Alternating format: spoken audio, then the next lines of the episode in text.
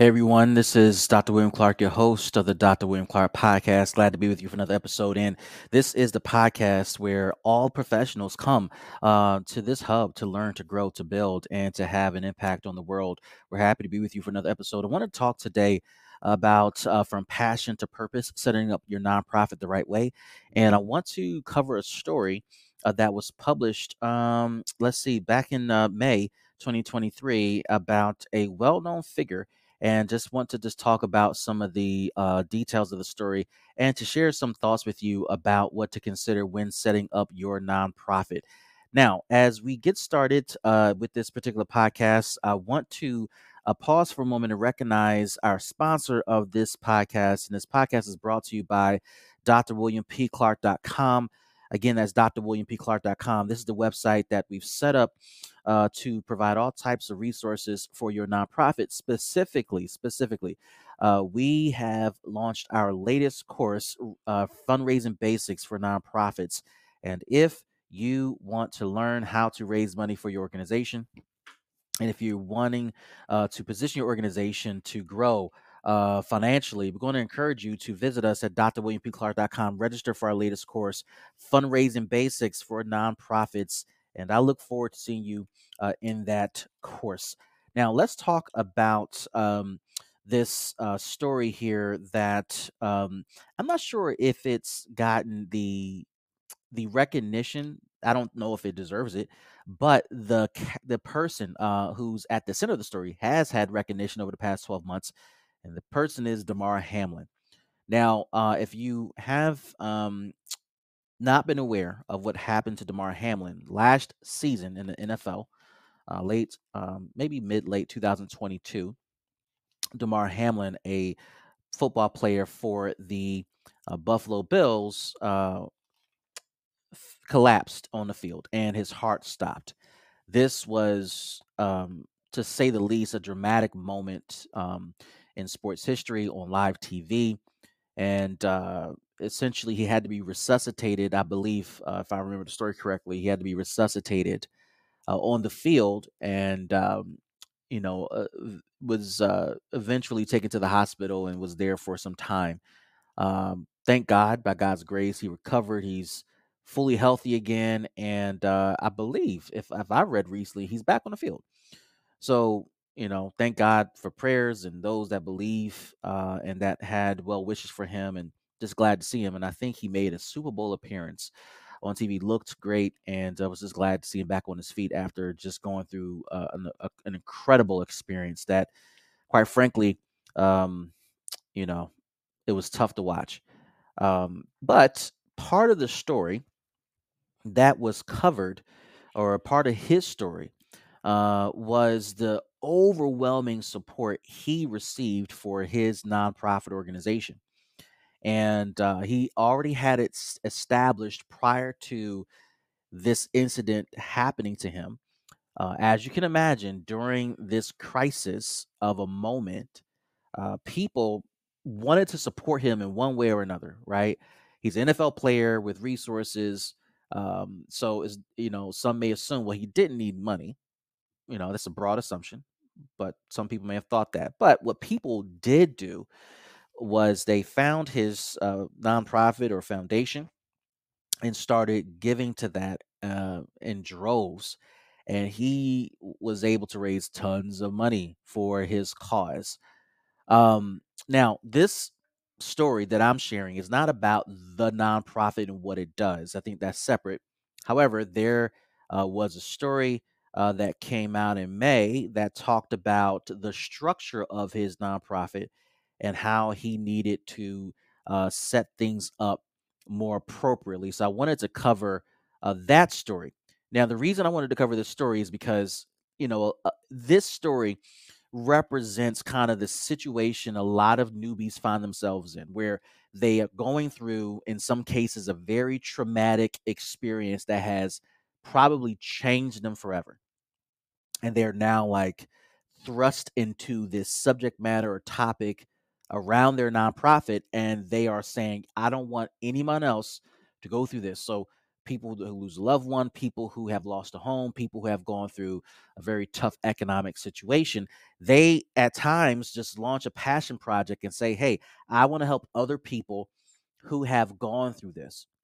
And um, so they launch a nonprofit, and they are driven by passion, and um, they're trying to figure out now what to do in the form of a nonprofit. So in the case of Damar, uh, he already had this. Uh, but in this story, just just want to go through this really, really quickly. Um, this story from uh, philanthropy, uh, philanthropyNewsDigest.org talks about what happened to him on the field. And uh, to date, they say, according to this article, was I don't have a byline, so we'll just give credit to. Um, let's see here. Is there a byline? there may there isn't a byline here, so it might just be a collage of stories brought to to the forefront. But uh, let's see. So to date, the article says 9.1 million dollars has been raised through Hamlin's GoFundMe fundraiser page, nearly 1 million through the fundraiser portal on nonprofit giving back fund platform. In January, the AP reported that uh, the Hamlin family intended to give uh, GBF serve uh, to have GBF serve as a fiscal sponsor for the funds given to GoFundMe although the funds have not been transferred. So, for those of you who are new to this, this term, fiscal sponsor, it's might be maybe a term you've heard of, but a fiscal sponsor is an organization that already has tax exempt status with the IRS on a federal level who is able to receive funds and report back to donors that their funds are indeed tax deductible so they the donors can report on their taxes that they gave uh, a tax deductible donation to an organization. So you hear this a lot, particularly when it comes to taxes, where people want to give and they want the, the, the tax letter so for tax credit purposes. People do this with their churches and other organizations. So in this case, when you don't have your own uh, tax exempt status, you opt to partner with a fiscal sponsor until that status is established, or you don't have to, but you work with a fiscal sponsor who will then be able to give this notice to donors that their dollars are tax exempt. According to Sportico, uh, recent rep- uh, sport, uh, reports of management compliance issues at GBF cast doubt on the tax deductible status of donations to Hamlin's GoFundMe campaign, which prompted Hamlin to state, My charity is not connected to the challenges being faced by the leadership of GBF. Um, donors will have full tax exempt sta- uh, tax exempt status.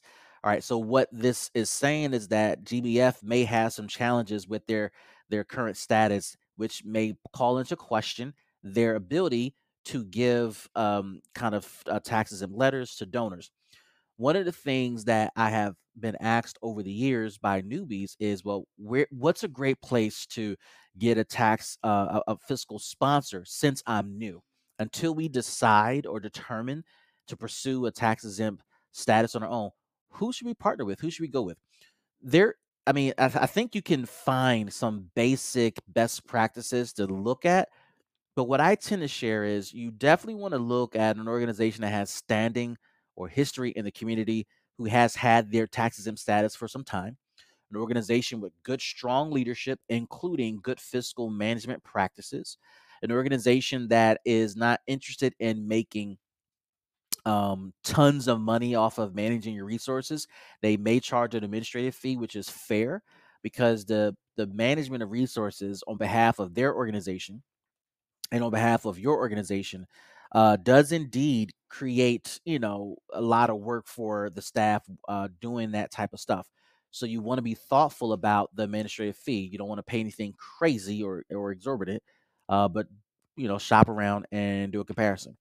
Um, and who does it in your community varies, right? There, there may be kind of this national um, entity that may have a chapter in your city, and I'm not inclined to kind of speculate of who they are, what they might be, but I think it's important to consider the the standards I just talked about as part of your evaluation, and to do your research to to talk to others, talk to respected foundations in your community, uh, talk to respected nonprofits in your community. So there are community foundations all around. Just do a search in your community.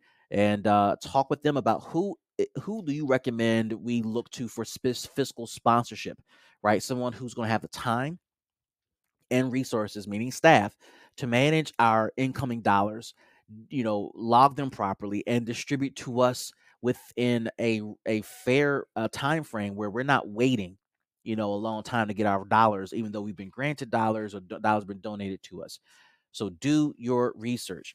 All right, in April, the article continues. The Foundation Incorporated in Pennsylvania 2020 applied for retroactive tax exempt status determination for the IRS and recently refiled its articles of incorporation, which now include, as part of its uh, mission support for the aspirations of youth community members through sports education and to promote health and safety in sports through CPR and AED training. Now, I I'm not sure if this is uh, talking about the Giving Back Fund or Damar's um, uh, foundation. So this is not clear about who they are referring to, right?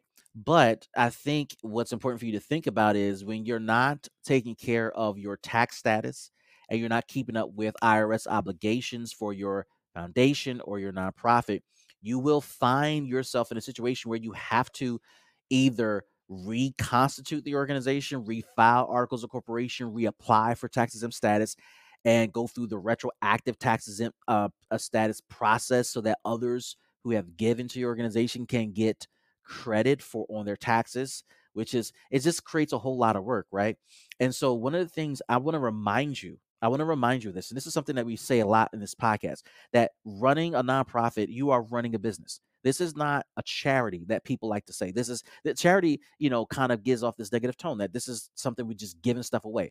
That may be a part of the mission, but here, here's something you got to understand. If you're launching for the first time, if you're entering the nonprofit space, if you are evolving, uh, going from uh, frontline staff to middle management, middle management to senior leadership, you're joining a board, regardless of the role you're playing. This is critical for you to understand. You're running a business.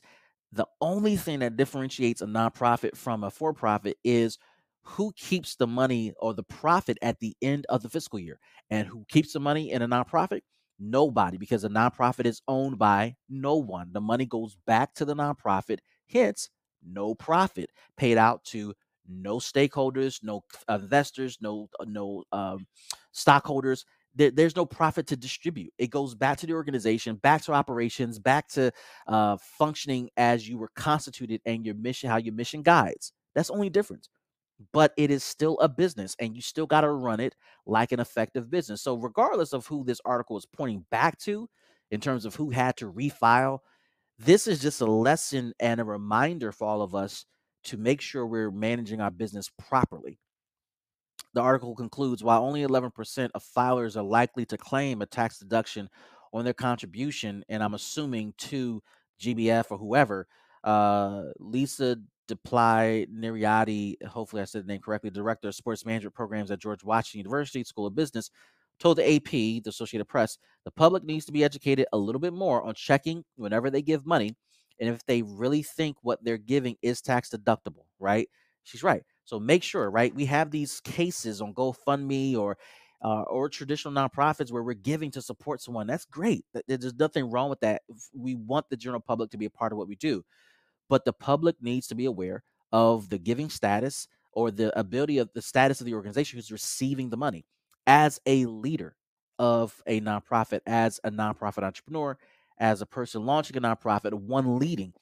Part of the administration, part of leading your organization, making sure you have the structure in place that continues to put your organization in the right light and that communicates to donors, whether they're corporate donors, foundation, private donors, or individual donors, families, uh, partners, etc., that you are in good standing on a local, state, and federal level because people they they want to move the work forward. They want to see the work become awesome. They want to see people's lives change. They want to see changes made in the marketplace. The last thing they want to wrestle with are administrative snafus. And that's on that the, the head of the leader, the board, who is also overseeing overseeing leadership, right? It's important for them to make sure that that is in place. She added, that uh, Lisa added that uh, GoFundMe also needs to distinguish more clearly between fundraisers that are set up by tax exempt organizations and those that are not. It's interesting. Like I, I have, I think that's an interesting statement to make. Um, I don't know if GoFundMe has made that distinguished distinguished uh, line of delineation since this article came out, um, but it is something to think about. But I I think the bigger lesson for all of us as leaders is to make sure we set up our organizations correctly so that people who are trusting us with their dollars and investment can have faith in the fact that we are managing resources well. This is why in my course, Fundraising Basics for Nonprofits, we talk about the psychology and the infrastructure of raising money, which is part of it, right? But what gets people to invest in you, whether they're individuals, families, uh, foundations, corporations, sponsors, partners, etc., is this trustworthy track record you're you're showing that says we've we've performed well. This is why new organizations need to prove that they are in it for the long haul, that they're able to do the work, they're able to manage resources, and why you're not going to compete for serious money because you need to prove as the good book says, you're faithful over a few things, then we can trust you with greater, right? Prove that you can manage donations from your board. Prove that you can manage donations from a, a community foundation when they've they've only given you a thousand dollars or twenty five hundred. Prove that you can manage, you know, the fundraiser that you are putting forward. Prove that you can be a worthy partner.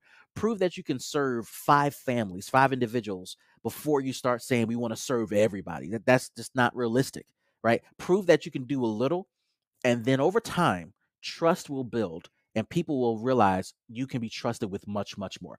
Listen, I want to encourage you to take my course fundraising basics for nonprofits where we talk about these things and more and i think you're going to uh, learn a lot and you're going to put yourself in a position to kind of grow and to build uh, go visit us at drwilliampclark.com again drwilliampclark.com and register for that course. I want to see you there. I want to see you set up your organization the right way. I want to see you uh, position your organization the right way. I want to see you share the great story of your nonprofit the right way and raise money effectively. This is the Dr. William Clark podcast. We'll see you guys next time. See everybody.